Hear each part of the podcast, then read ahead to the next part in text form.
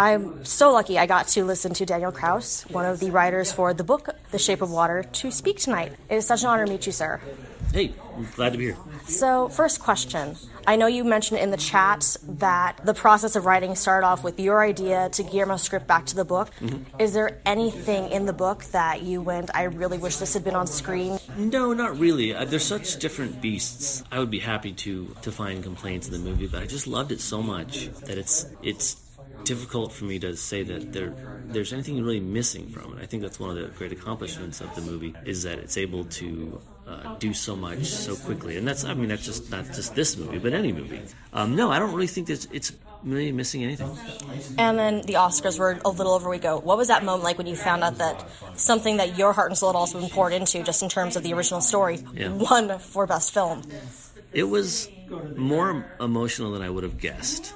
After dealing with the book and the movie for a couple years, you kind of think you've seen it all.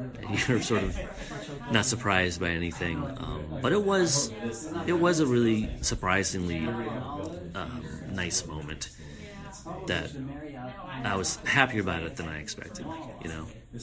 And then, as a final question, just kind of silly and off the side, have you gotten to go to Guillermo's house? I've heard it's a museum that's absolutely incredible. No, I've I've been invited, but I have not been out there, and I don't think it's all on tour right now, right? All the stuff in the house. Um, I'm friends with a bunch of makeup artists who know him well. I've heard it's not everything, and I've seen Yeah, the exhibit sure. is phenomenal. Yeah, I haven't I haven't even seen the exhibit, so I probably don't deserve to go to the house until I've seen the exhibit. Great. Thank you so much for your time, and thank you for being such a huge part of such a wonderful film and story. Of course, thank you.